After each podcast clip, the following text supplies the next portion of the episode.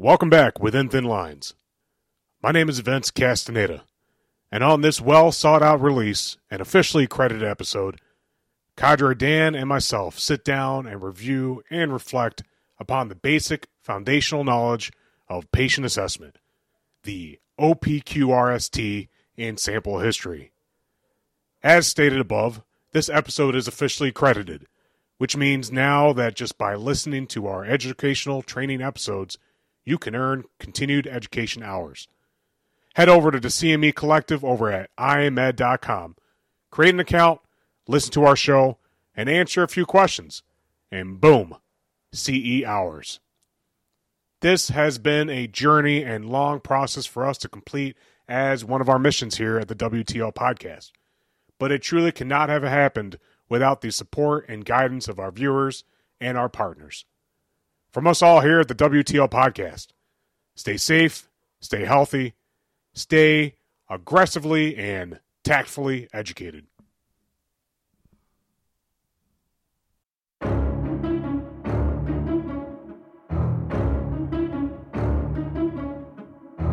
You got it. The beats from Doug. Anyway, so. The Wait, are we recording? Yeah, we've been recording ever since you were yawning at somebody about the toilets, man. Come on, man. I'm literally here like, listen, everybody, here's how to be a good leader. And we put you on. Oh, f- yeah. No, you were getting into it Oh, already. I was already getting into it, man. Mm, All right. mm. That is our intro. Okay. Good. So that's it. You know, this is one of the things that we've been trying to pursue or have been talking about pursuing is pushing for more education, especially now that we are officially accredited. This would be the initial release off the CME collection. Or I'm sorry, the CME collective with IAMED. And no better way to start than starting with the basics, right? Yes. something that I think a lot of providers and first responders have forgotten. I don't know if it's out of humbleness or out of, you know, is it the fact that maybe you train too hard and you get a license or you're too much knowledge is some sometimes dangerous? I don't know. Because uh, every now and then you kind of forget to do the basics, and the basics is what kind of leads the way to how you should be performing. So, Yeah, regardless of what level of care you're providing, you can be a physician. You can't get those basics done. You can't find your way to the result of that chief complaint. exactly, exactly. So, when we talk about the basics, what's the first thing that comes to mind? Basic assessment. basic assessment. Okay. Yeah. And I think an acronym that we could touch up on pretty heavily is the OPQRST and sample histories, right? Something that I've actually witnessed a lot of providers completely forget to do when it comes to basic assessments or your initial assessments. And we just need to have that humble reminder be like, hey, do the basics. But what's that? You know that that thing that uh, that saying that people have that like paramedics save lives, but like EMTs save medics. Yeah, You know, right. some saying like that. You know, it is accurate.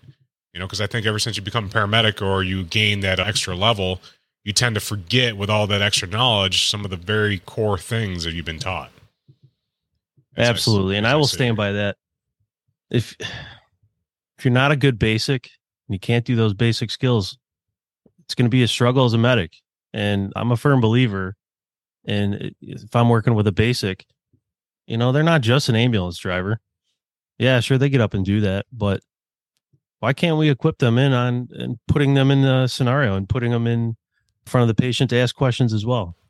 Uh, because you know they're just as useful. I need I need that guy too.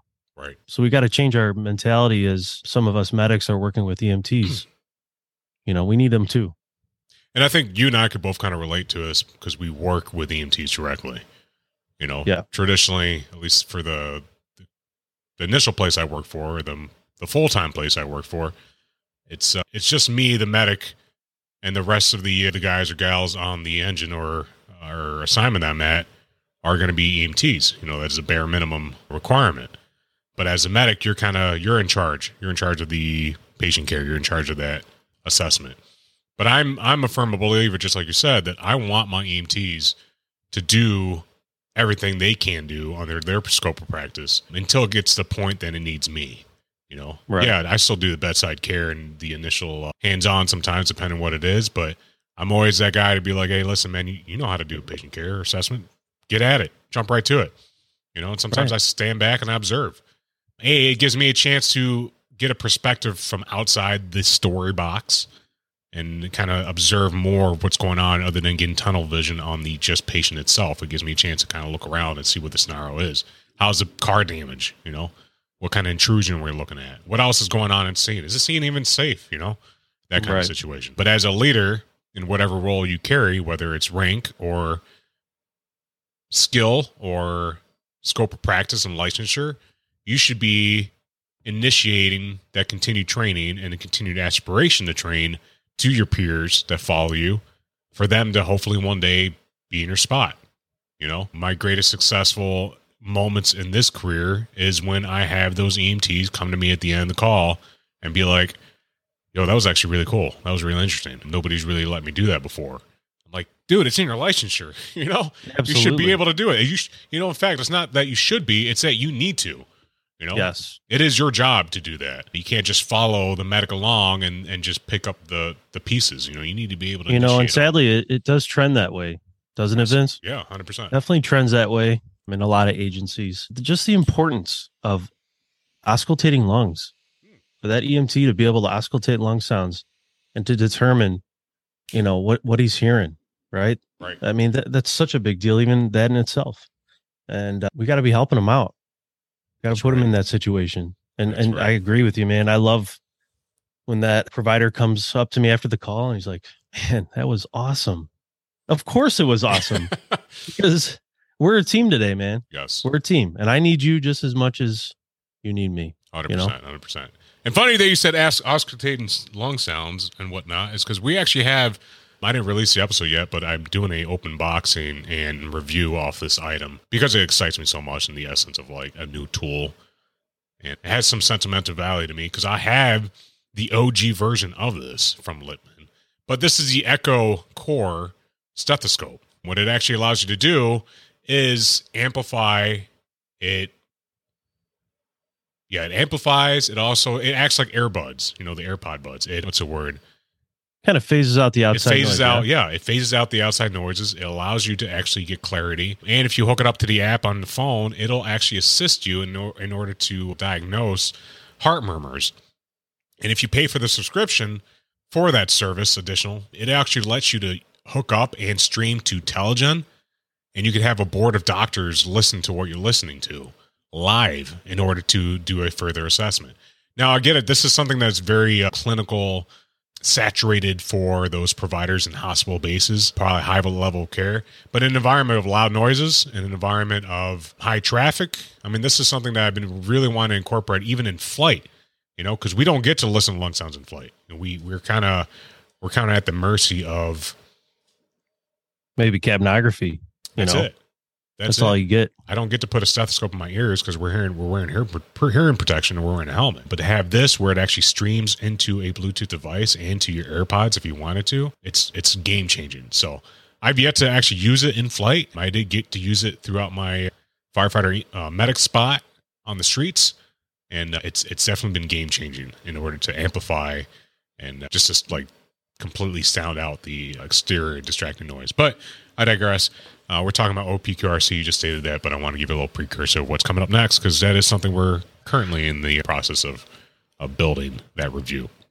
So, we talk about basic reviews. We talk about basic assessments. What is, other than OPQRST and sample, is there anything, other acronyms that help you in the long run when it comes to like your scene, your initial care, or anything that come up to your mind of what you use? Yeah. You know, AVPU is another one. Mm-hmm. Does that mean? Alert, verbal, pain, and responsive.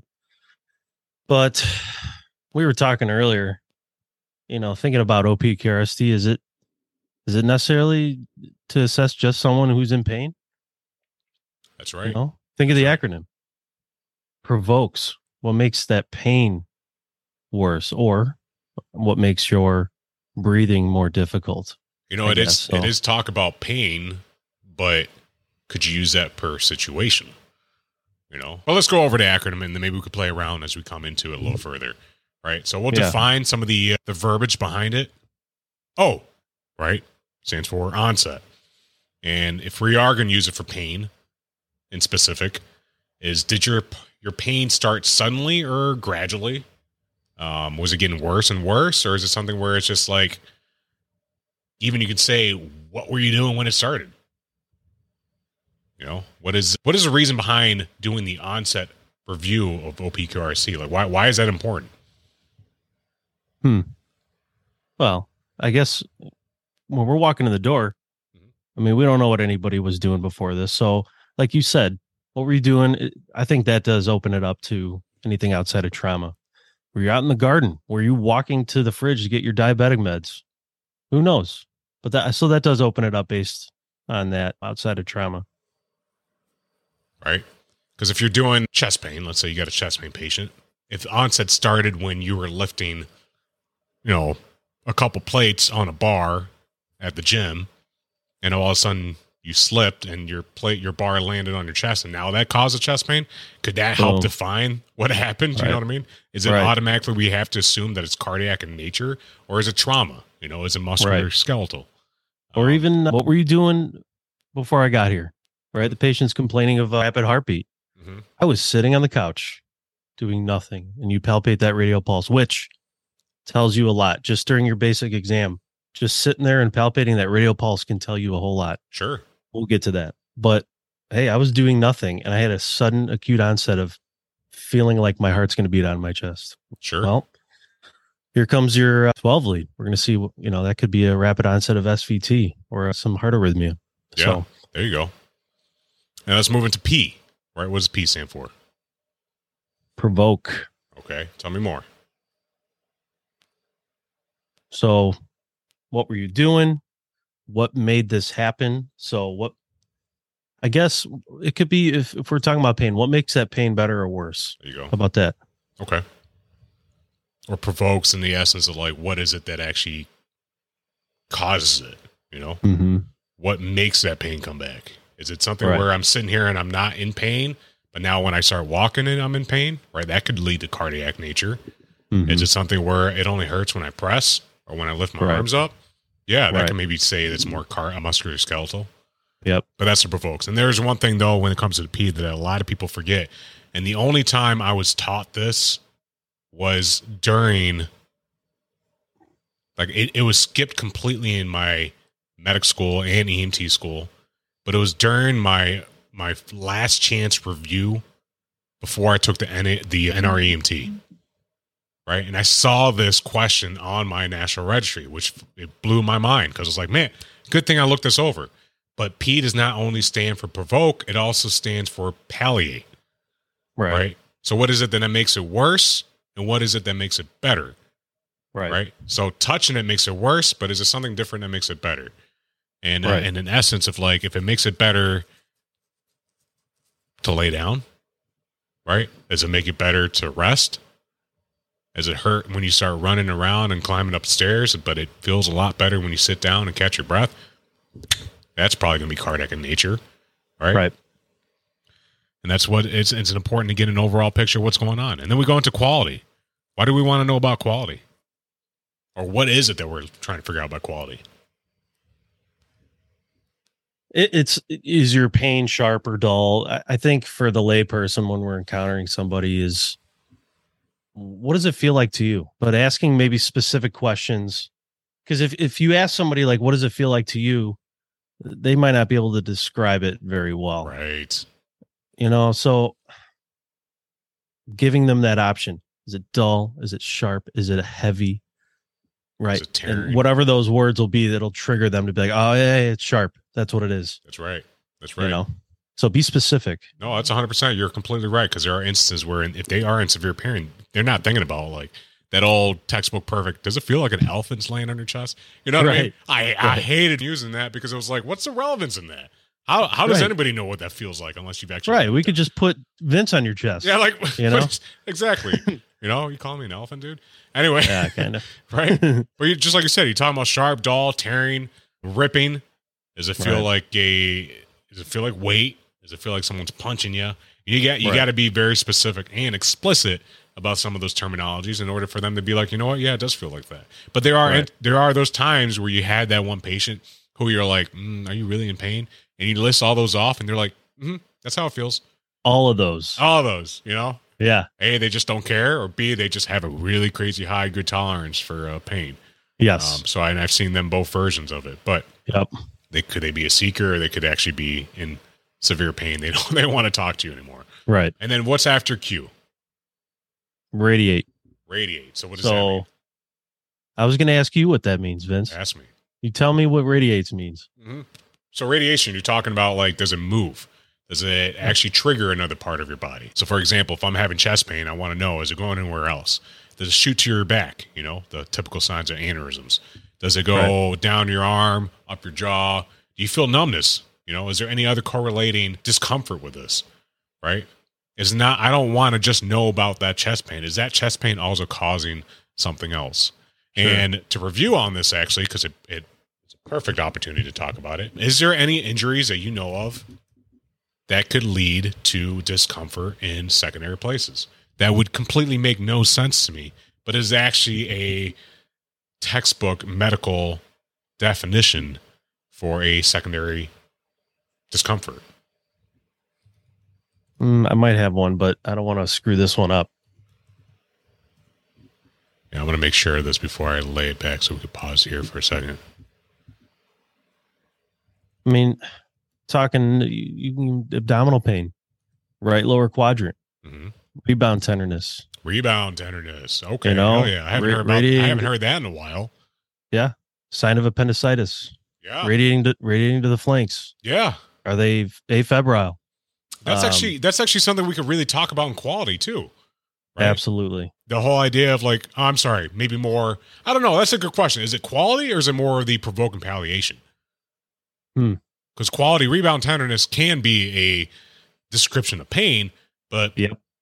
Provoking and palliation could be this is what causes a whole new level of pain or discomfort. So rebound tenderness by definition is like, all right, if I'm pressing on your abdomen, Right. let's say you're doing your your abdomen assessment, right? Obviously, you never go for that the point of injury or the point of discomfort first. You work your Right. way into that. The reason being because if you cause the pain significantly more off the bat, you're not going to get a thorough enough assessment of the rest of the quadrants of that abdomen. So always start with the furthest away. So if he's got right upper pain, start with the lowers, right? So I'm Right. I'm assessing. I'm not just doing a poke and prod. I'm actually assessing with all my hand in that kind of wave motion to feel if there's any any tenderness, right? Right. And as I'm doing it, or as you're doing it, you should also be, you know, focusing on their face. And hmm. what is it that I could get out of their face that maybe I won't get verbally? Right. Some type of grimace. Grimace, exactly. Because there are people who say they're not in pain, or they, yeah, it doesn't really hurt, but the minute you touch it, they don't want to say anything, and then they Don't push too hard though, Vince. Yeah, you might get a toot out of there. That's right. You know? Right. That's true. That's true. I mean, that happens before, you know, but it's the idea that you do want to see the face and get that grimace out of it. But rebound tenderness is like, I I don't really feel much. A, I don't feel anything. And what is it that I'm feeling for? I'm feeling for masses. I'm feeling for pulsations, right? Right. That could be an issue if I feel Yeah. pulsating mass in the abdomen. Yeah. Triple A. Ready for the uh, Yeah, right. check that blood pressure. yeah, Let's see. Yeah, right. Whoops. But it's the idea also saying that I'm I- I'm assessing what I feel and what does the patient feel. And if they say it only hurts as I let go, it's the rebound, right? Which Right. leads to a diagnosis of what you said Appendicitis. appendicitis, hundred percent, hundred percent. So the thing I was going at to before that I I didn't really study this until I really got into the FPC uh, and the CCP, the critical care and flight paramedicine. They really talk about trauma and in the essence of uh, abdominal trauma when it comes to spleens. So and it it still doesn't really make sense to me. I'm sure there is a medical definition of why, but it's one of those like cluster like I don't get it.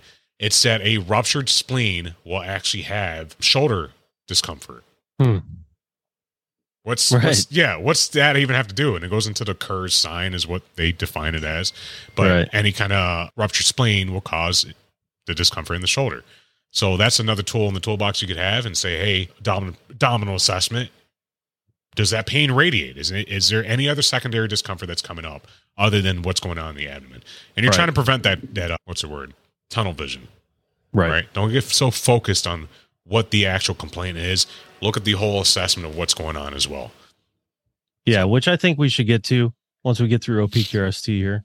And I think I think it was really good we just talked about radiates. I mean, how important it is to you got to educate yourself. I mean, just the fact that we were talking about spleen injuries in the shoulder could be a sign.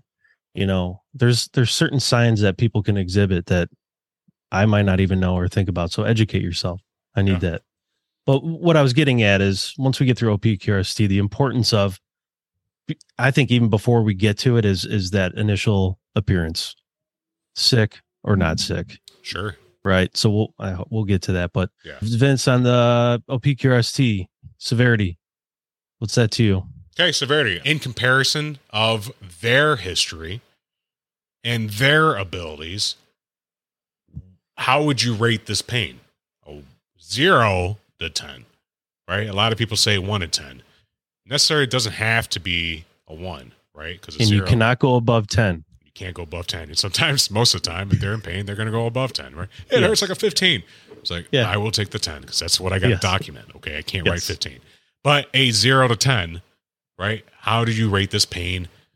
And sometimes you may even have to be explicit and be like, or not explicit, but more descriptive and be like, compared to the worst pain you ever had. Right? Right. So for women, and I cannot relate to this, I don't understand the the amount of pain they've gone through for this, but a good comparison for that is like let's compare it to labor, right? Mhm. To that, how does that radiate, or how does that compare in in Yeah. severity? Yep. And why That's getting wanna- more specific. Yeah. It's getting more specific in, in relating to your patient, right? Right. Not just asking those textbook things. Hey, you, you have children. How, how does it compare to that labor that Sure. labor pain? Sure. Oh well, it's not as bad as that. So I, I guess I'd go with a, a seven, you Right. know, or whatever. Right. Right. You know. it should be in comparison. Right. Because we want to decrease that pain scale, you know, a couple points. We Mhm. we, we want to drop that a couple points. We need to bring them to a zero. If we do, cool. But let's get them comfortable. Oh, let me let me check you on that for a second though. Right? Because ideally, yes, if we could, if we could make if we could answer all the questions and all the all the problems you have in the world as providers um, when it comes to medical issues, we would love to, right? But realistically, our goal is not to make your pain go away. You know, and I think a lot of times when I play with pain medications, when it comes to people in pain, they expect me to make it go completely away. And my kickback yeah, I on see that, where you're going with this. my Yeah. kickback on that is listen, I, you're still going to be uncomfortable. I'm going to make it easier for you, right? I'm going to make it a little more tolerable. But the reason why I can't give you more medication for it to completely go away is because we get to the hospital and the doctors are doing their assessments and you feel nothing in your abdomen anymore. There goes their assessment, That's right. right? So we still have to know exactly what's going on and where it's going on. But I would make it, I would make your ride a little more tolerable. 100%. Yes. Good point. Uh, so just don't forget that for everybody out there. Like again, be and you and I have gone on this conversation uh, down this rodeo about medication administration and understand the Mm. why and the reason behind it and Yes. purpose behind it, other than just Yes. the protocol says so. Be aggressively and tactfully educated. Right. Yes. I, I'm, shot that from the hip, but it sounds good. Aggressively and tactfully educated, right? Understand everything you do and why you do it. Yes. Uh, but also, why do we want to know a, a scale of this discomfort? Because I'm also comparing it to not just what it is now. I'm going to ask you, how was it before? How has it increased, right? Was it way worse when you first had it and now it's getting better? Or is it progressively getting worse? Right. right.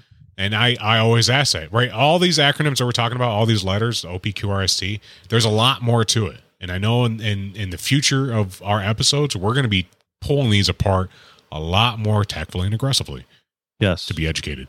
Are right? you ready? So it's one of the things where you got to ask, like, how is it? How was it when it first started? How is it now? And this is probably how it's going to be once I give you the medications, if I choose so, and if it's under my protocol Right. but you got to remember to, to assess that as well. And then we go into time in reference. And I guess this actually kicks it off into the whole reference of when it first started and how long ago. Uh, Right. Why would that be important? Well, it could tell you if it's a chronic issue or if this is an acute issue. How many patients have you Uh, had? Like, yeah, I've had this for three years. I'm like, Right. Well, this, Okay. is, this is a chronic issue for you. Right. Right. That that that kind of brings things down on a different level. Doesn't change the way you treat the patient, but definitely changes things. And time is obviously, you know, in our realm, the importance of time in, in regards to stroke patients, very, very important. So, you know, they might be getting prepared for TPA administration, right? Ooh, time is very important. Yep. Okay, now we're talking about TPA. Hell yeah. Okay. Yeah, oh, yeah, let's go. Hell yeah. Hell yeah. no, but it's you got a good point. You know, there there are some diagnoses out there and issues out there that time is crucial. You know, Absolutely. Seizures. seizures, right? How long did that seizure last? seeing- Yep. How many Yep. times did it last? Was Mhm. it a nonstop or was it intermittent every now and then? Right, Yeah. grand mal versus petit and all that. Yeah, man, that's Because depending how long it's been going on, that seizure for, man, you, you got to take their airway. right, It's been going on too long. It, you, you gotta right, gotta decrease. You gotta give them some oxygenation there. right. So yeah, it it, it falls in line with actually a lot, lot of medical complaints and issues. Yes, It really does. Yes. And the other thing about time that I'm going to elaborate on as well, um, off my experiences of when I've used this acronym, because I will, I will admit, I'm, I'm not just you know blowing smoke, although I'm enjoying this cigar. Um, yeah. I will admit that I'm I'm huge about this, and I I have been told that I'm very thorough when it comes to OPQ RST. That I'm actually somebody who will take the time to do it during my initial assessment and go off the books, right? And I, I go crazy descriptive on each each letter of that acronym. But when it comes to time, it's also referring to like okay, when it first started, right? If it started 30 minutes ago and you're having chest pain, now we're into the acute coronary syndrome. Now we're thinking about this could be a real issue. But if you've been having chest pain for three months now, right? Could you still have cardiac issues? Sure, 100%. I'm not denying Right. that. That may be more of a less life threatening situation, right? Could it still be life threatening? Sure, I'm not denying that. But if you've been having chest pain for three months now and you feel discomfort, okay, maybe this is a new onset of, of uh, AFib, Mhm. or is this a new onset of something else? You know, could this just be digestive issues? You know what I mean? sure. A Yeah. diet. Have you changed your diet?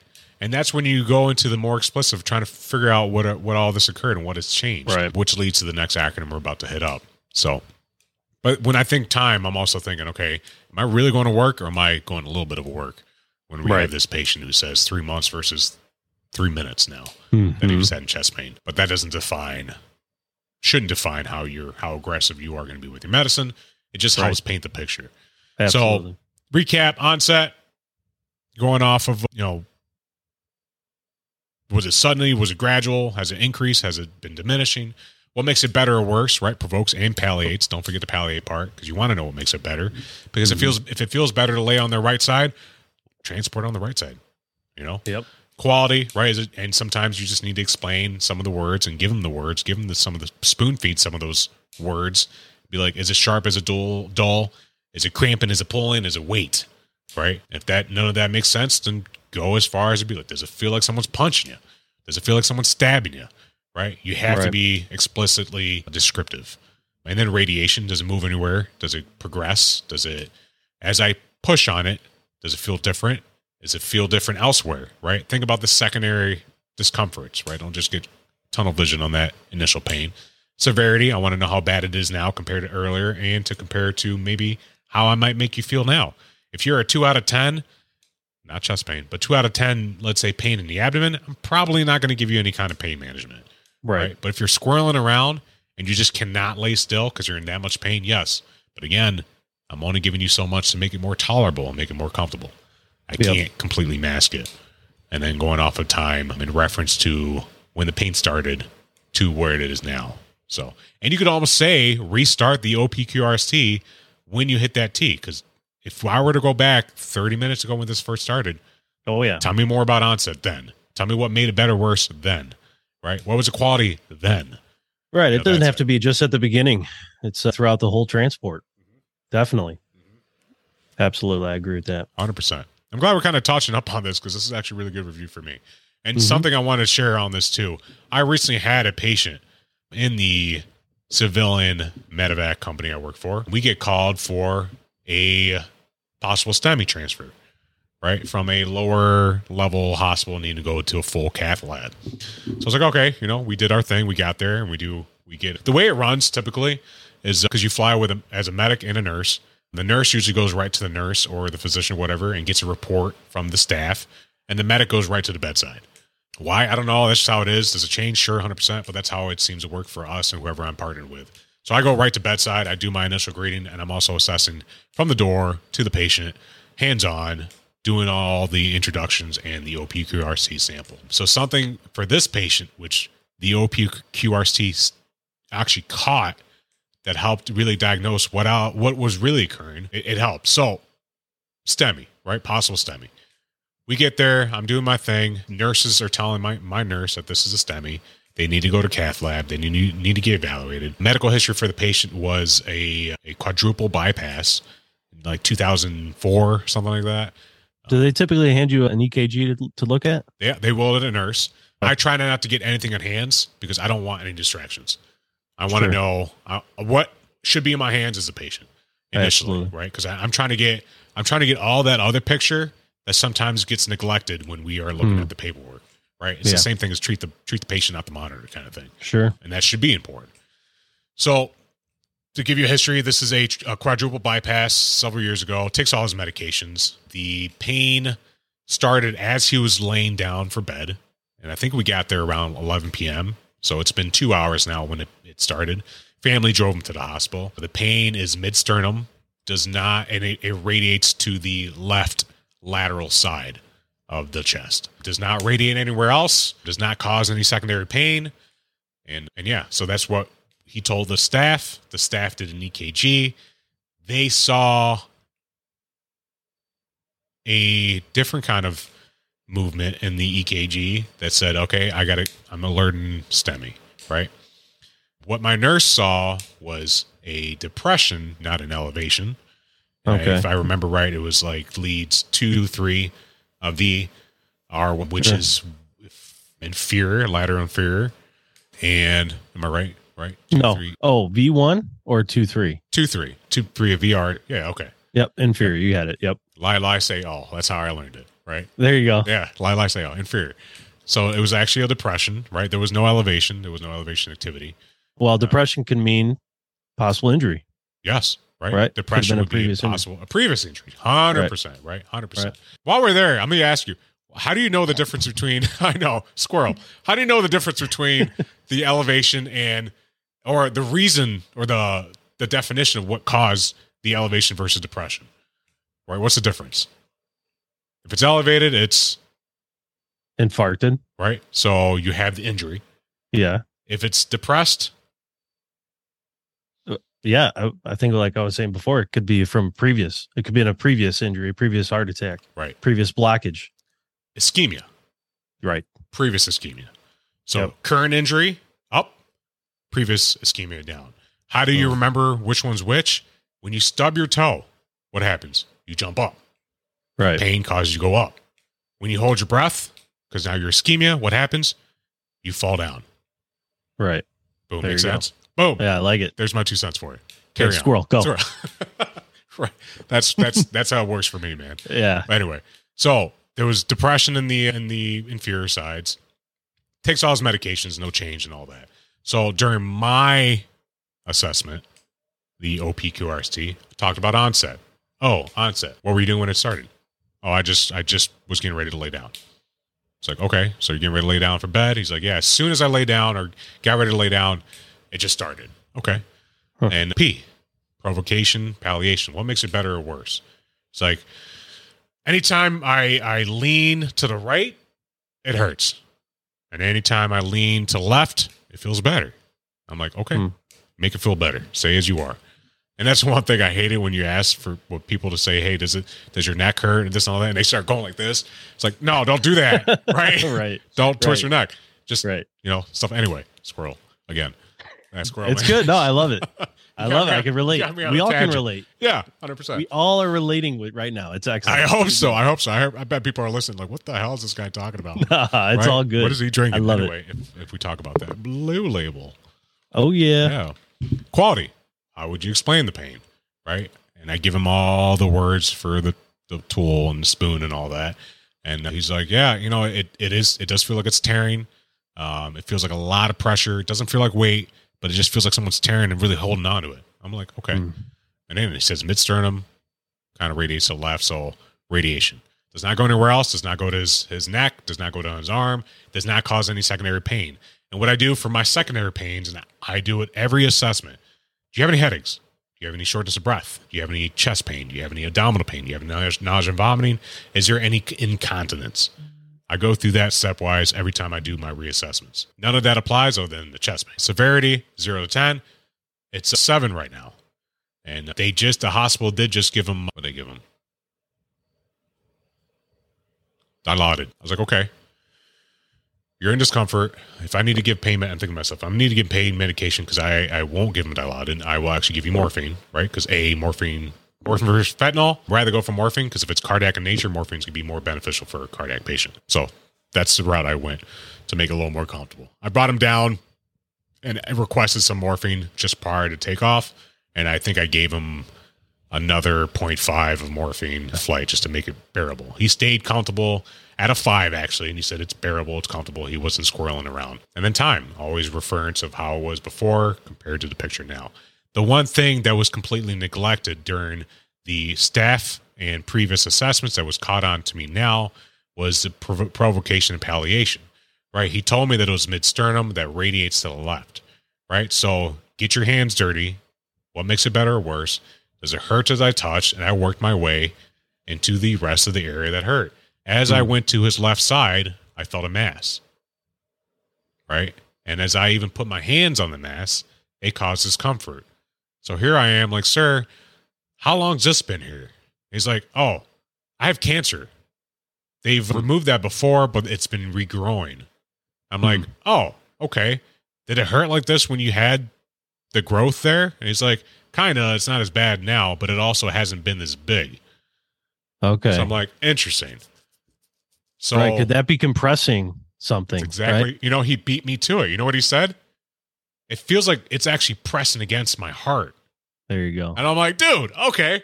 All right. Makes sense. cool. Right. Picture Right. taken. Golden. We're there. You're not having a STEMI. You don't have a new elevation. At least a 12 lead is not the definition or is not the cure all of whether or not you have a heart attack. It's blood Right. work. I get it. But Right. to what's going on right now to compare to all you're explaining during the OPQRST, you have a new mass, right? It's causing discomfort. You told me that it feels like it's pressing against your heart, right? That's kind of telling me more like this is a cancer reoccurrence um, Right. that's occurring. So that is the importance of OPQRST. That's a really good example, Vince. That Yeah. painted a really good picture of OPQRST right there. I tried. I hope so. And it, you know what? Yes, that's the best way to find. Uh, gosh, I can already think of just numerous things where you receive something and you find something in addition, and it's like there it is. right. you actually feel is. like you're a good uh, provider. Absolutely, like, man, I school everybody in this hospital. uh huh. hmm Just brush that dust off.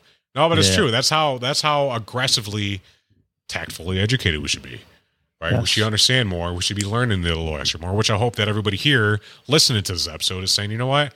This is kind of a very basic episode, but holy cow, this actually kind of makes sense. It's making me think outside the box, right? Maybe you've learned Yeah, something new. maybe I'll actually put my hands on the patients now. Right, right. know? After asking, right? Because Of course, no, I meant I'm palpating. kidding. I'm kidding. Yeah. I'm kidding. Yeah. Right? I'm kidding. Yeah.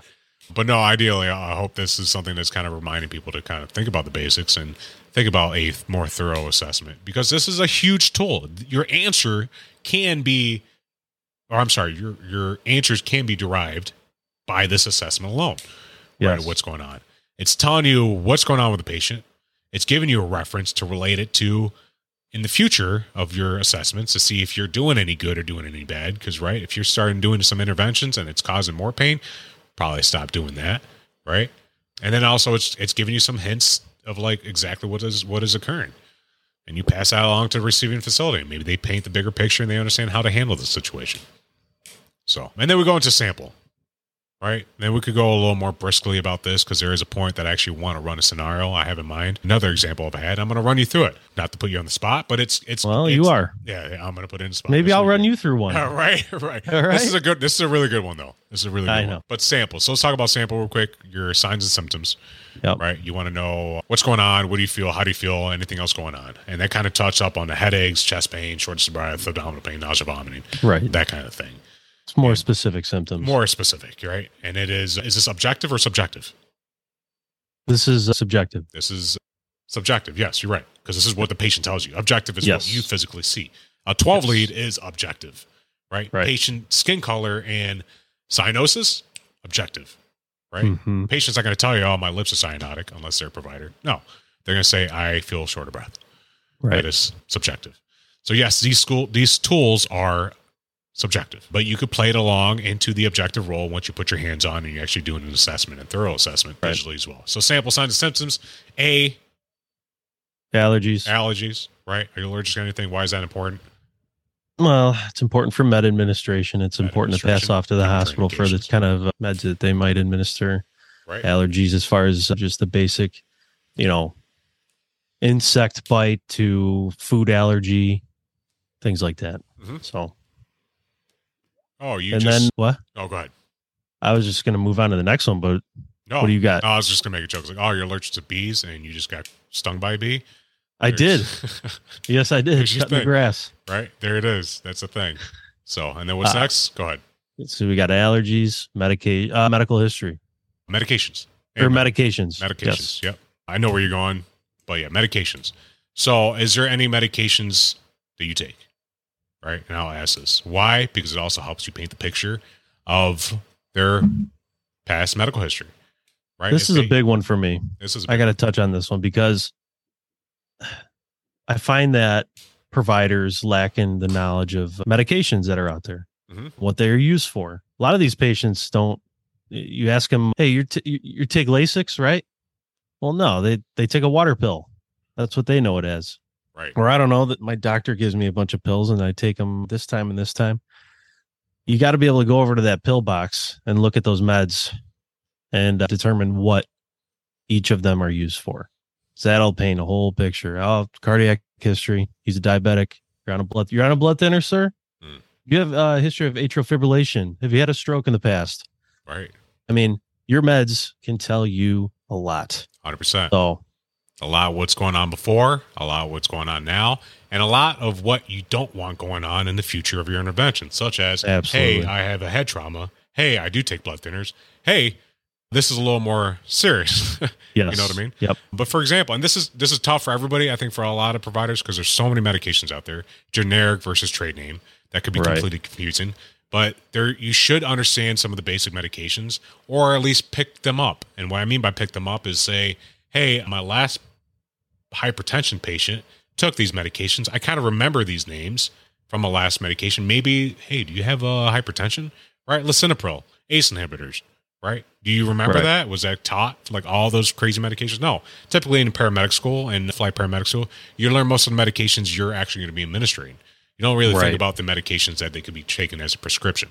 But it is important to take point. the time. It is important That's to a take good the time. point. yeah. I would say that I probably took that time myself. And you know, my wife has a she's a nurse practitioner and and I've asked her those questions because she can prescribe. So I did have to go out and educate myself on that. So that's probably what needs to happen. I do with every paramedic student I get each year, I have a printout that I give them of all the common medications they're going to encounter in the field. Nice. And I want them to study those things so that when we get there, I want them to be able to tell me, this is what I see, this is what I remember from that sheet. right. It's going to only help them in the future. Right. Of worse comes to worse, you know. I mean, sure, maybe not in exactly in delaying your patient care, but if there's a moment you can pull out your phone and Google search it, right? Because Sure. they don't remember why they take it. That can help, right? There's no Right. there's no shame in that. You know, No. utilize those resources you have in front of you, or ask a buddy, you know, or talk to the nurse or whatever in the facility. Yeah, it doesn't matter, but Right. it is important to know the medications.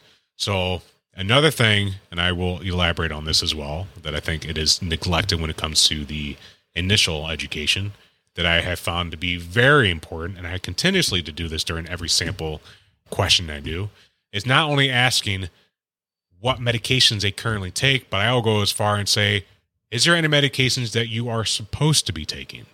Hmm. Right? Should you be on these medications?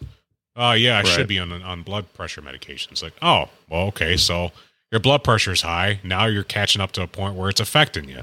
It's kind of painting the picture of what's going on. Don't forget to ask that, right? Is there any medications you're supposed to be taking or should be taking? Yeah, Um, good question. Because some people, A, payments, They- insurance. They don't want to take it. They don't want to take it, right? They don't want to be dependent. I get it. Some people are in the mindset if they don't want to be in any kind of medications because they want to go the holistic route, which is acceptable and is a thing out there, right? Some cultures are into that.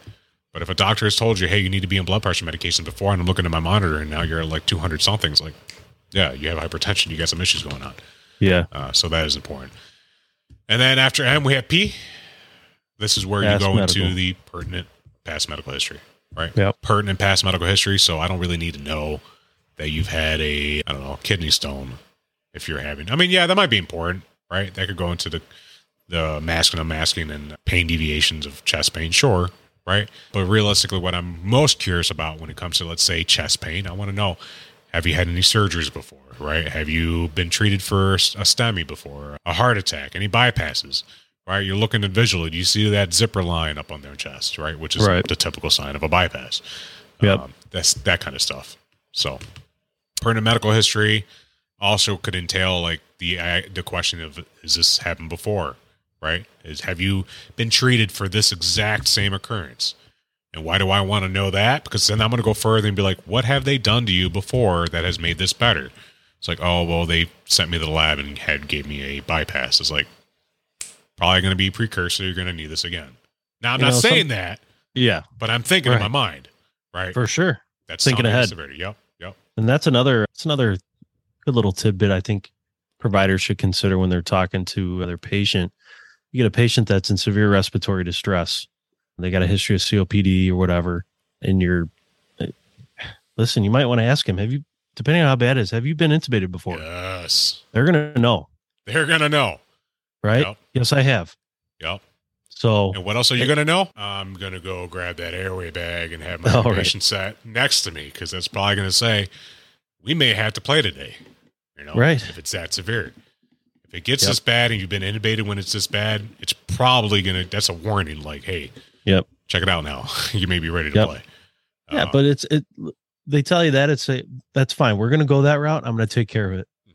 right? Lay back and then you just go to work, handle it from there because that's going to make them feel so much better. right. Even though it's a it's a very invasive procedure, but you got to look at it that way. that's right. They've been intubated before. They look at you like, "Yep, I have." Mhm. Well, you know what? I got this. Yep. I I I hear you. I got I it. hear you. I hear you. We'll try Lay- not lay to get back, there. relax. If we need to, we're there.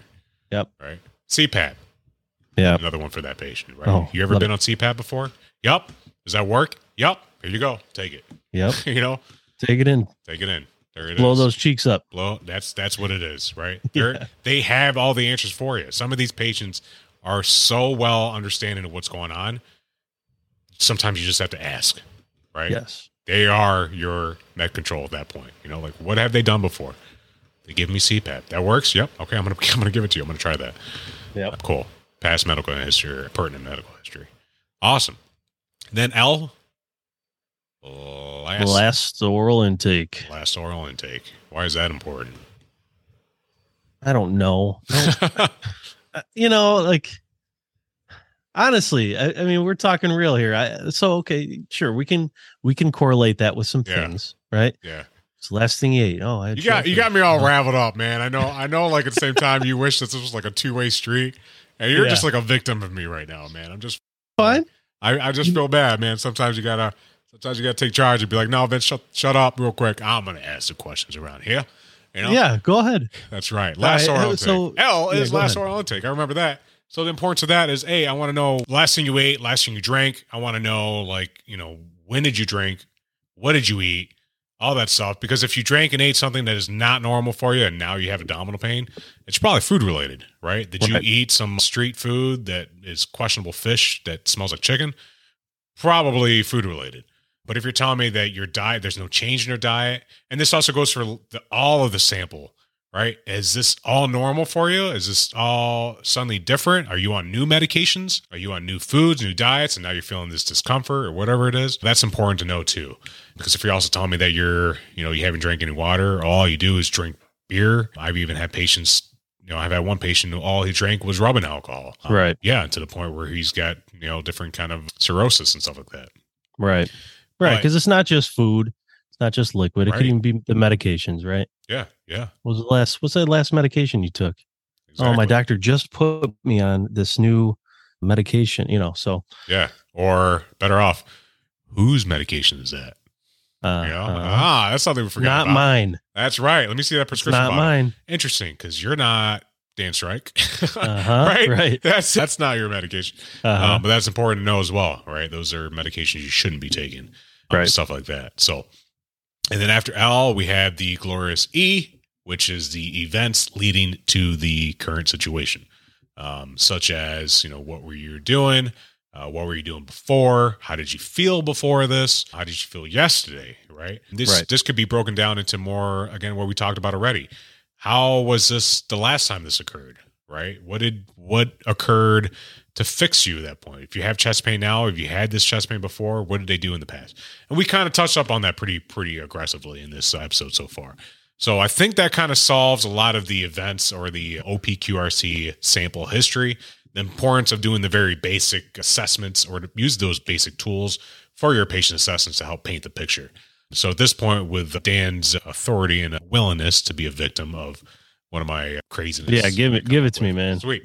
Let's go. So I'm going to try to paint this picture and do a scenario drill. And for those out there who are listening, I want you to play along, right? And think about not only the OPQRST and sample history, play along with it, but also think about the tools that you have in diagnosis.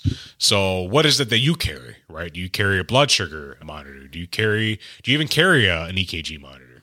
Think about everything you have in that ambulance or that, that station or that hospital, aircraft, whatever it is you do. What is that you think you would probably incorporate in this situation. So, this scenario, and believe it or not, it actually took me three different occurrences with this patient specifically for me to finally say, you know what? I don't know what else to do. I'm going to pull this out. So let's start off. You get called for a 18, that's a one eight year old female abdominal pain. Okay. So what is it Yep. off the bat that you are starting to, to rule out or rule in as possibilities, right? Something you should be doing on the way there, starting to think about. What is it that you think about, Dan? Location. Am I going to a restaurant? Oh, You are going to a residence, but yes. All right. Going to a residence. 18 year old female, abdominal pain. Is this from an assault? Is she pregnant? Ooh, yeah. Right. Okay. So, right, we're considering the food. We're considering if it's an assault. We're considering if it's the pregnancy, like I said. Yeah, let's start with that. Those are the those are the things I'm thinking initially. Sweet. Okay. I like it. That's awesome. So you're thinking abdominal pain. You could be aggressive and be like, all right, so just, you know, indigestion, right? Is it toxins? Something you ate? Is something you're exposed to? Right. Pregnancy? Is this incontinence? Is this UTI? Is this uh, kidney stones? What else could- could happen to a female? You know, trauma? You know, anything? Is this cardiac? Right? That's the one thing. And I'm not being sexist on this because this is actually factual. Women tend to portray cardiac issues different than men. And what I Right. mean by that is that it seems like traditionally men, when they have a heart issue, let's say we'll go for a full heart attack, they said they tend to say, I got mid chest pain, radiates to my neck, goes up, textbook perfect, right? But I've had Right. a lot of women who say, you know, I just feel like I'm I can't pass, I can't really pass this bowel movement. I just feel bloated. We do a 12 lead and it's like you've got a STEMI, right? Right. I don't know what it is exactly. I would love to hear if there's physicians out there who are maybe aware of this. Why is it that you know women tend to portray the symptoms a little different than? But great, we kind of ruled out the ruled those out. Gives you a preemptor and what you might be doing and what you might be seeing. So you walk in, it's a home. We are in a rural area. This happened to be a rural service I used to work for. We get there and it's about, I'd say, 45 minute transport time to a hospital, a trauma hospital or OB hospital, and maybe 25 to like a level three ER. You know, Man, I'm spoiled then. yeah, it's it's a different world out there, man. It is. It's definitely something I love to enjoy because it makes you sweat, it makes you work hard Mhm. with that kind of transport time. But we get there, it's you know, yeah, as providers and any kind of you know thin line community you work at, you really should assess your environments. And another squirrel moment of mine I forgot to talk about because we we continued on. OPQRST, right? Something that I actually add into my acronym is E. So I go OPQRST E, right? Environments. So you're thinking about locations. So where are we in relevance to this? What is the condition of the place we're at? Right. Sure. And is there, when I talk about environments, I'm thinking about like my complete scene survey. Are we Sure. having multiple people complain of the same situation? Right. right? Are we having a crowd? Is it this? Is that? Are we at a restaurant? You know, are, that's where you should be thinking about the E, your environment. Absolutely. How is everybody else feeling? Sure. So backtrack onto the scenario. So you are at a, a fairly clean home, right? It's well maintained because yes, that does play a factor in some of the patient care we've handled and things we've Mhm. situated. But it's well kept. You walk into the home, scene is safe, all that. Be a sexy safety. Uh, we have the 18 year old female. She's on all four, right? Hmm. All four, on the hands and knees on on the floor. She's got a bucket in her face, and she's puked maybe what looks like, and I'm sure it's probably an exaggeration, but I've never seen this before until this time. And Hmm. It's it looked like two gallons of bile. My Okay. gosh. I'm talking about the bright orange, just frothy, thick fluid, right? That our gallbladders tend to produce when it comes to the, uh, the Hmm. actual, you know, acidity and all that. We've all had that time we're super sick and we puked up bile. You won't forget it. Have you done that? I- I don't know. Is it just me? I, I don't usually pee out of my mouth very much. Uh, right. I'm talking know? about like thick, like orange, yellow. It's it's gross. If you know Yeah, what right. bile is, you you won't forget it. But it's I've never seen this much, and it's just it's projectile. I mean, this looked like Is she experiencing anything other than the abdominal pain besides the vomiting? We'll get there. So I'll, I'll all role right. play when we when you do your assessment, Oh, okay. and I'll be her and just answer questions. So Cool. explicitly, forgive me now, but there are some things I have to say because it was what was said to me to paint the picture. So, but yeah, you walk in, you see her on all four. She's puking a continuous amount of bile. It looks like an Hmm. episode from Family Guy where it's just projected out. You have a elderly woman who's in the kitchen kind of just staring off you know looking at you as an assessment and then you have another female there probably looked around the same age standing there and waiting for you to come up so what is the things you want to do and assess So we were talking about the environment. Does my Yeah. gas monitor go off on my bag? Oh, damn. Okay. Tell me more. Carbon monoxide, man. Awesome. You do not have anything going off in carbon monoxide. Cool. All right. Did you bring that Um, what's that? Did you bring that in? Yeah. You do. Yeah. They're they're on our first in bags. Wow. Okay. I like that. I dig Yep. that. Sweet. You do not have any alarms, but that's actually really cool. Yeah. You don't have, you don't have any alarms going off right now. Okay. What else? All right. So I mean, we're approaching the patient. Sweet. She's at a point where she's kind of taking a pause from puking. She's kind of Sure. happy at this point. What is going on? Sweet. I, I just, this has been going on since this morning. It's currently maybe 4 p.m. I just can't stop throwing up. I've got abdominal pain. It's just all over. Hmm. It just hurts. It feels like a cramp. Did did you eat anything abnormal today? I haven't haven't been able to eat at all today because of this. okay. Is there any chance you're pregnant? No, because I am not sexually active with men. Okay. So th- when it happened this morning, what what caused it to what caused you to begin vomiting and having this abdominal pain? It was all of a sudden. I woke up Just to it. all of a sudden. Mhm. Hmm. All right. Does it move anywhere else? If I'm gonna, you know what? Why don't you sit back here? I want you to try to sit up, calm down. I'm just gonna assess you real quick, get some vitals. I'm gonna palpate your abdomen here. Okay. Okay. Is there a specific part of your abdomen that hurts? no, not right now. It just feels all over. All over. All right. Well, I'm gonna go ahead and palpate your abdomen. What's my assessment telling me so far? It just tenderness all over. No rebound, no sharp pains. It just feels like that complete tenderness, like you've been puking. Okay. What's your pain zero to 10, 10 being the worst? Seven? Okay. Hmm. And then uh, started this morning. Okay. All right. Would you like to go to the hospital today? Yes. Okay, hang on. All right. What's, uh, do you have any medical problems? No, Nothing? You don't take medications every day. I don't take medications. okay. You know, so while they're getting vitals, I'll probably go talk to the family members and see what they notice from the morning. So your vitals right now are, I'd say, 136 over 82. Pulse ox is at 94. Heart rate is at maybe 102. What else do you want? That's good for now. Okay. Yeah. Talk to the family members. Anything abnormal that they've noticed? The the other female present wants to come Yeah. along with you. All right. They just stated that, Are they getting along? yeah, yeah, they're getting along. Cool. At this point, you've correlated. I know it's hard to do, but you've correlated they are a couple. They're a couple. Yep, for sure. All right. Because the reason why I kind of emphasize this, because during my assessment, I have to ask, like, are you sexually active? Is Yeah. there a chance for pregnancy? They're like, no. It's like, okay, well, are you sexually active? Yes. Okay. do you use protection or are you in any kind of birth control? Because there are times and locations where you have to be explicitly descriptive about some of that information because they may not know if they're pregnant. Right. And remember, Oh, everything we talked about OPQRST and sample, I want you to use all. All of it. Yes. All of yes, it. Yes. Yes. So we've gone through OPQRST. We started sample because uh, I started asking her about medications, signs and symptoms. It was abdominal pain with nausea. Yeah. So you were doing your abdominal assessment. Let's say we're fast forward, we're on the stretcher, right? We're in the ambulance. Hopefully, you know, I think we someone decided to do it in the privacy of an ambulance. You do your assessment. Everything's tender. There's nothing, there's no mass, there's no pulsations, there's no abnormalities in the sense of swelling. It's just she's kind of guarding it because again, you puke so much, you you have abdominal cramps. What's her temperature? Good question. The temperature was normal, 98.6, let's say. All right. Okay. So uh, we're going to go uh, finish with sample here. Mhm. Any allergies to medications, Sulfur. right? Because, it. okay. No medications taken every day. We already went no medical She history. took a couple of aspirins tonight or this morning to see if that would help with the pain, but that's it. Okay. No past medical history, right? No past medical history, no surgeries. What was the last thing she ate this morning?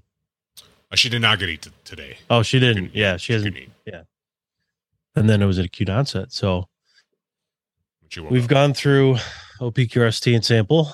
Are we going for treatment here? What we're going to do? Sure. All right. So she's been vomiting a lot. Let's try to replace some of that with some normal saline. Start an IV. Rehydration. Uh, sure. Give her some ondansetron, four Nice. milligrams IV. Okay. And then, yeah, we'll go with that. That definitely reads, or that definitely helps. Yeah. Okay. Yep. But she's still got that pain in her abdomen. Yeah. So done. All right.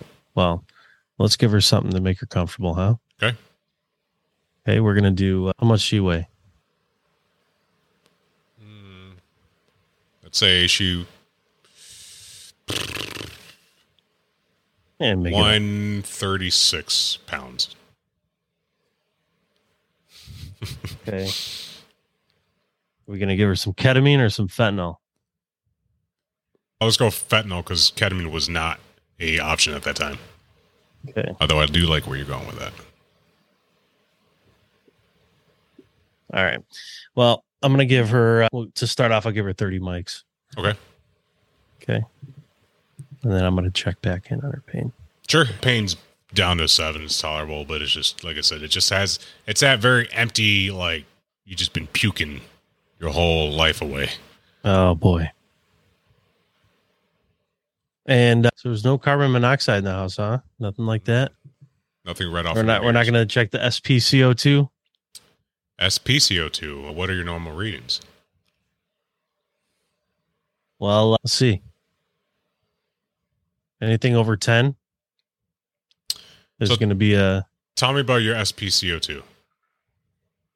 yeah. So it's reading the carbon monoxide that's in. It's like when you're checking your pulse ox, the hemoglobin in the bloodstream. This is checking carbon monoxide. Sweet. Your reading is at 12. Hmm. Give her a little oxygen. Start her on a nasal cannula. Put her on a couple liters, two liters nasal cannula. See if that helps. If it's not, we can bump her up. Maybe even put her on an non breather. Sure. Is she in any respiratory distress from this? No. All right. Well, that's give her oxygen and uh, check her capnography and, and see how that's looking. And so I've got I got a little bit elevated readings Mhm. on my SpCO2. Mhm. So this is some type of poisoning. Sweet. So fast forward, we get to the hospital. You gave the same readings and all that. Sweet. Thank you for your service, all that good stuff. See you later. You get called back again two days later. Same situation. Okay. Let's do it again. I don't all know, the man. same readings, all the same objectives, subjectives. Listen, something's going on in her house. So, ooh, okay, that's okay. that's what's going on. Talk got- to me, listen, baby. Talk to me. Listen, we're, we're we're going in. We're we're paramedics. We're also firemen too. We've got monitoring Okay. equipment, so we need we need to monitor the environment. Awesome. Like there's a there's a reason if if I've got elevated readings, you know, from her SP, SPCO2, I'm already thinking that maybe there's something abnormal going on in the environment of the home. Okay. So Awesome. That's where I'm at. Awesome. Uh, what are you looking for in the Uh, environment? so- So this this is where I said, hey, instead of just OPQRST, think about OPQRCE. E, right? Environment. So can we can we start with a four gas? Okay. You walk in the house. I mean, nothing crazy is going off right now. All right. Huh? Okay. Or what are you looking on in our for? Like where are you looking for it? Sure. I mean, I'm looking for toxins. I'm looking for pill bottles. I'm looking for what has she ingested that possibly has caused this. I'm looking for Sure. abnormal cleaning products. I'm I don't know. So, so for the most part, the uh, the toxin part of it, she's been very honest with what she's ingested and what she's not ingested. You you go back in, and same scenario. You do the Yeah. transfer. You just can't figure out what's going on. You definitely jumped the gun on that. I'm proud of you for doing it. It's just because we had it was an ambulance ALS only. It wasn't fire that I was working at this point, but we had that that what is it, a rad monitor, which is the same. Oh thing. yeah. Yeah, Absolutely. So it was one of those things. It's like, and we didn't, you know, you got to check sugar. You do a twelve lead. You do everything right. You rule it out. So this was a scenario. I, I ran my twelve lead. I ran my sugars. I did every scale. I reassessed the abdomen. I redid my sample OPQRST E, all of that. And by the third time I get called, this exact same thing, exact same objectives, objectives. This is where I paid a little more attention to E, like you're doing. Right, the place looks really clean. Again, right? I'm talking about like it looks like they barely even touched the place. Right, this Hmm. is kind of making weird sense. Grandma's yet again in the kitchen. Okay, she's standing there. Mhm. So now here I am, like, well, obviously something's wrong here, right? So we try to get a little more from grandma. Grandma's not really giving much answers, but she's not really willing you to play around in the kitchen. She doesn't want you there. Okay, Hmm. interesting. And I play the game of like because at this point it was it was a hit or miss. If we had fire service, because a lot of the fire service is down there, we covered all the county or most of the county EMS, but the fire service was up to them whether or not they'd send first responders. This was the moment where we actually had fire service come along. Again, we're in rural area, and I was like, "Can we do? Can you guys do a walk through the house? Right? Bring your monitors, do your thing." A meth lab in there? Hey, that was it. That was it. They Oh. went to the basement. Grandma had a huge meth lab in the basement. Right? Cool. Where all those where all those gases going up, they're elevating. Right? That's it. So the That's thing that I w- that kind of had me stumped is I asked the, I asked the patient, you know, every time, what were you doing yesterday? How were you yesterday? Right? Compared to today, it sucks, but what did you do yesterday? I was at a bonfire. I was like, okay. Well, I mean, if you inhale a lot of smoke, it would be gone by now. You know, Right. it wouldn't just wake up to puking at this point. So I put the rad monitor on her. I put the rad monitor on the girlfriend, who was also at a higher reading, but not as high. She was probably like a seven. Right, a smoker is typically normal at a four, five, Four or somewhere five. around there. Yeah. Um, Yeah. I think at a 10, you're nausea, vomiting. At a 15, you're syncopal. 20, you're passed out. You're you're done. You know what I mean? I'm sure there's a, a finer abbreviation of all that, but average. She was elevated to 12. She was puking bile. I don't understand why the bile was coming out like crazy. But yeah, we did a thorough walkthrough of the E aspect of why we should put that in the acronym meth lab in the basement. Right. So she was inhaling all these toxins. Nobody wanted to talk to me about it. I don't think she really knew what was going on downstairs. I'm sure grandma kept her away. Right. Uh, but this hopefully short little scenario. We talked about the the doing the sample, but the importance of why picking apart each one is important. You know, and just maybe evaluating that acronym to put the E. So you beat I me to the that. punch. You know, you're too smart for this scenario, but you walked in as a firefighter paramedic, you know, so you had a little more tools. But I'm Right. I'm glad to hear that your service actually carries monitors in your first in bags, right? Yes, we do. That is that is critical. I mean, I've seen it where it was hard to push some departments to just carry a monitor, you know, on their persons, you know, Right. Uh, because some most of the time it's like we they didn't want to carry it unless they knew it was a gas. It was like most of the time you're not going to know it's a gas until you know, until your monitor. We've ran into that before. It's happened before. Elevated readings in a house so elevated there was a person in cardiac arrest. The crew That's wanted to, to rush and help the patient, but cops are outside vomiting and and it was it was so high that it was it was too toxic to Right. get to do it to Right. risk yourself. So they do come in handy. Put them on your bags. Right, right, hundred percent. And unfortunately, it's one of those things that it those decisions are done reactively versus proactively. I mean, I'm sure you and I could have a very heated conversation when it comes to that in tactical medicine. and active in situations. You know, that's a movement we're trying to do here at the uh, WTL podcast is really shine some light on, unfortunately, the new norm of society here and how we should be training. But that's that's our goal. So, but needless to say, I mean, again, well, that was quickly run down because of your knowledge, but that's the kind of the drills we're going to be doing. You know, kind of picking apart some of this foundational knowledge and running you through scenarios. If anybody out there has similar instances or other acronyms they use and has worked greatly for them, share it with us. You know, write it out to our social media posts, on our comments, our DMs, or slide in there and tell us, or send us emails at stay at WTLpodcast.us. And this is even an opportunity for you to be a part of your further education to even interact, you know, have you as a guest and have you form where your education is going to go in the future. This is where we're really excited to really incorporate our podcast training scenarios into the CME collective to where you could earn your Con Ed hours just by listening.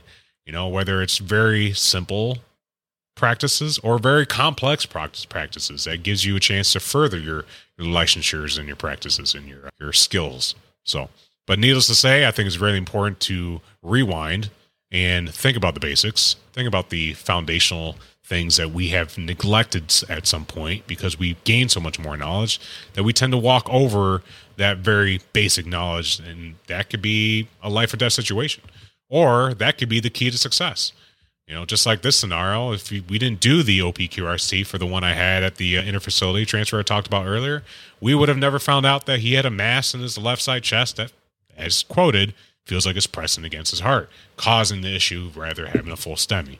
So I don't know the exact outcome of that patient and where it was. This was just not too recent ago. So, but it would be interesting to see how that really played along. But that that's where we're at. You know, we're a little over an hour here, and I think we've we've drilled pretty hard on that information. Unless you got something else you want to add or subtract or change there, Dan. No, this is good for me. I know this was talked about as a basic thing, but hey, education is always good. I took away something. I'm sure you did too. Oh, 100 percent. And uh, this is awesome. I hope you guys enjoyed the episode and uh, more to come. Sweet, 100 percent. Would you imagine how cool this was if we had like a live episode or a full episode with a live department? You know, and we're Oh. we're integrating their training over the air. That'd be You know what I mean? Could you imagine? That would be Yeah. like the future of Con Ed, and that to me, I think that could be a possibility. You know, so Absolutely. definitely reach out. And then Dan, as as one of the Conjure members, what is something if somebody wants to be part of a member of our our show here, our mission? What can they do to join? Yeah, listen, if you feel led to, or you, you have interest to be a part of this, please reach out. Reach out to us at cadre at WTLpodcast.us. Tell us what your aspirations are. Tell us what you want to do. So, again, if you're listening to this and you're like, I would love to be a part of this, please reach out and uh, we'll get you plugged in. Hundred percent. We got we got people you know all over right now. We got one person in Utah, which his name is Utah. You know, we Mhm. got a, we got a we got a cop on. We got a couple cops on. One from the East Coast, and we got a couple of other people joining from Florida, Texas, Michigan, and us in Illinois here. And then we actually have a ER trauma doctor who's actually interested in participating, which would be exciting to bring that wealth of knowledge, especially for for somebody who's very humble and willing to you know, talk to us minions out there, you know, who play the game. Yeah. That would be exciting to kind of bridge the, that gap, so to speak, and break the stigma of differences. And that was our goal, you know, to, to have a conversation with everybody within the the thin line organizations. I'm sure there could be something said here within a dispatcher role, you know, on how things could be communicated or assessed, even addressed, you know, during that initial phone call. Even law enforcement. You know, it's not. It was a rarity for us to get law enforcement responding. You know, as as initial, it was it was really kind of per request, but that's because it was a rural area, so we didn't always have those resources at hand at all times compared to where we're at now. Street and Drive. And that pretty much goes off of the sample OPQRST. Some of the basic things we've been taught to or taught in our initial clinical schools that we've been to, whether it's EMT, paramedic, nursing, and doctrines. I hope that's how they are. I can't speak on behalf of them. But I, I hope that is a tool in your tool bag to be able to utilize during patient, patient assessment. And something that I know that we all may come across moments in our careers that we tend to neglect utilizing these tools. Why? Because they put an emphasis on our basic initial training, but then it tends to dissipate throughout our continued and maybe more clinically act or not aggressive, clinically advanced levels of practice, right? So we wanted to put an emphasis or emphasis on this tool because it is something that is very valuable and should be kept as you know sacred in your toolbox. It helps paint a picture. It helps to really emphasize some of the actions that may be coming along or what you know foreshadow some of the treatments and some of the activity you may be doing with this patient when you do your transfers or your patient care. I hope this is something that's been very valuable and has been a beneficial for you in this environment. We wanted to provide, you know, this this initiative of our addition into the CME collective through IAMED. And like I said, what better way to start than the very initial and very basic foundational information? It gives you all that entry level, so to speak, of our show. And for us to be that entry level into the collective, we wanted to give you the utmost educational information and adaptive and also interactive. So if you find this information to be, you know, useful or want to partake into this information, even be part of the future of your collective or your CME or in ConEd, want to be interactive, Send us an email at, at stay at WTLpodcast.us. That's S T A Y at WTLpodcast.us. We would love to have guests. We will actually engage and interact with you during our scenarios, give you a chance to role play into our training environment, and you get a chance to actually earn Con Ed hours through your interaction. So, my name is Vince. And I'm Dan Strike. And we are here just in the spur of the moment, wanted to give you a new era of education. So, from us all at the WTL podcast, wherever it is that you are, whatever it is that you do, just remember to stay within thin lines and to stay, I guess is a new motto we're going to have, aggressively and tactfully educated. The WTL podcast. Where training leads.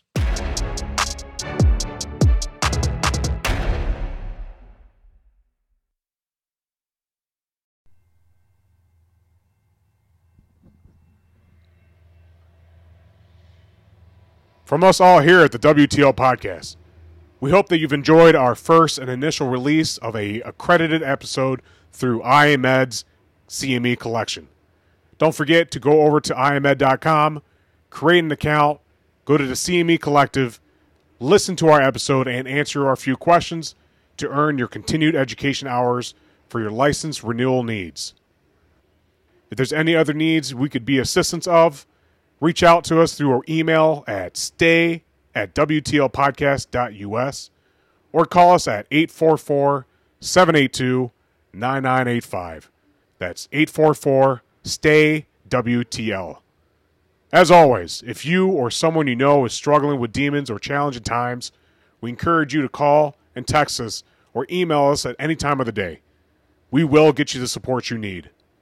If it's urgent, please utilize the National Suicide Prevention Hotline by calling or texting 988. Here at the WTL Podcast, we've got your six.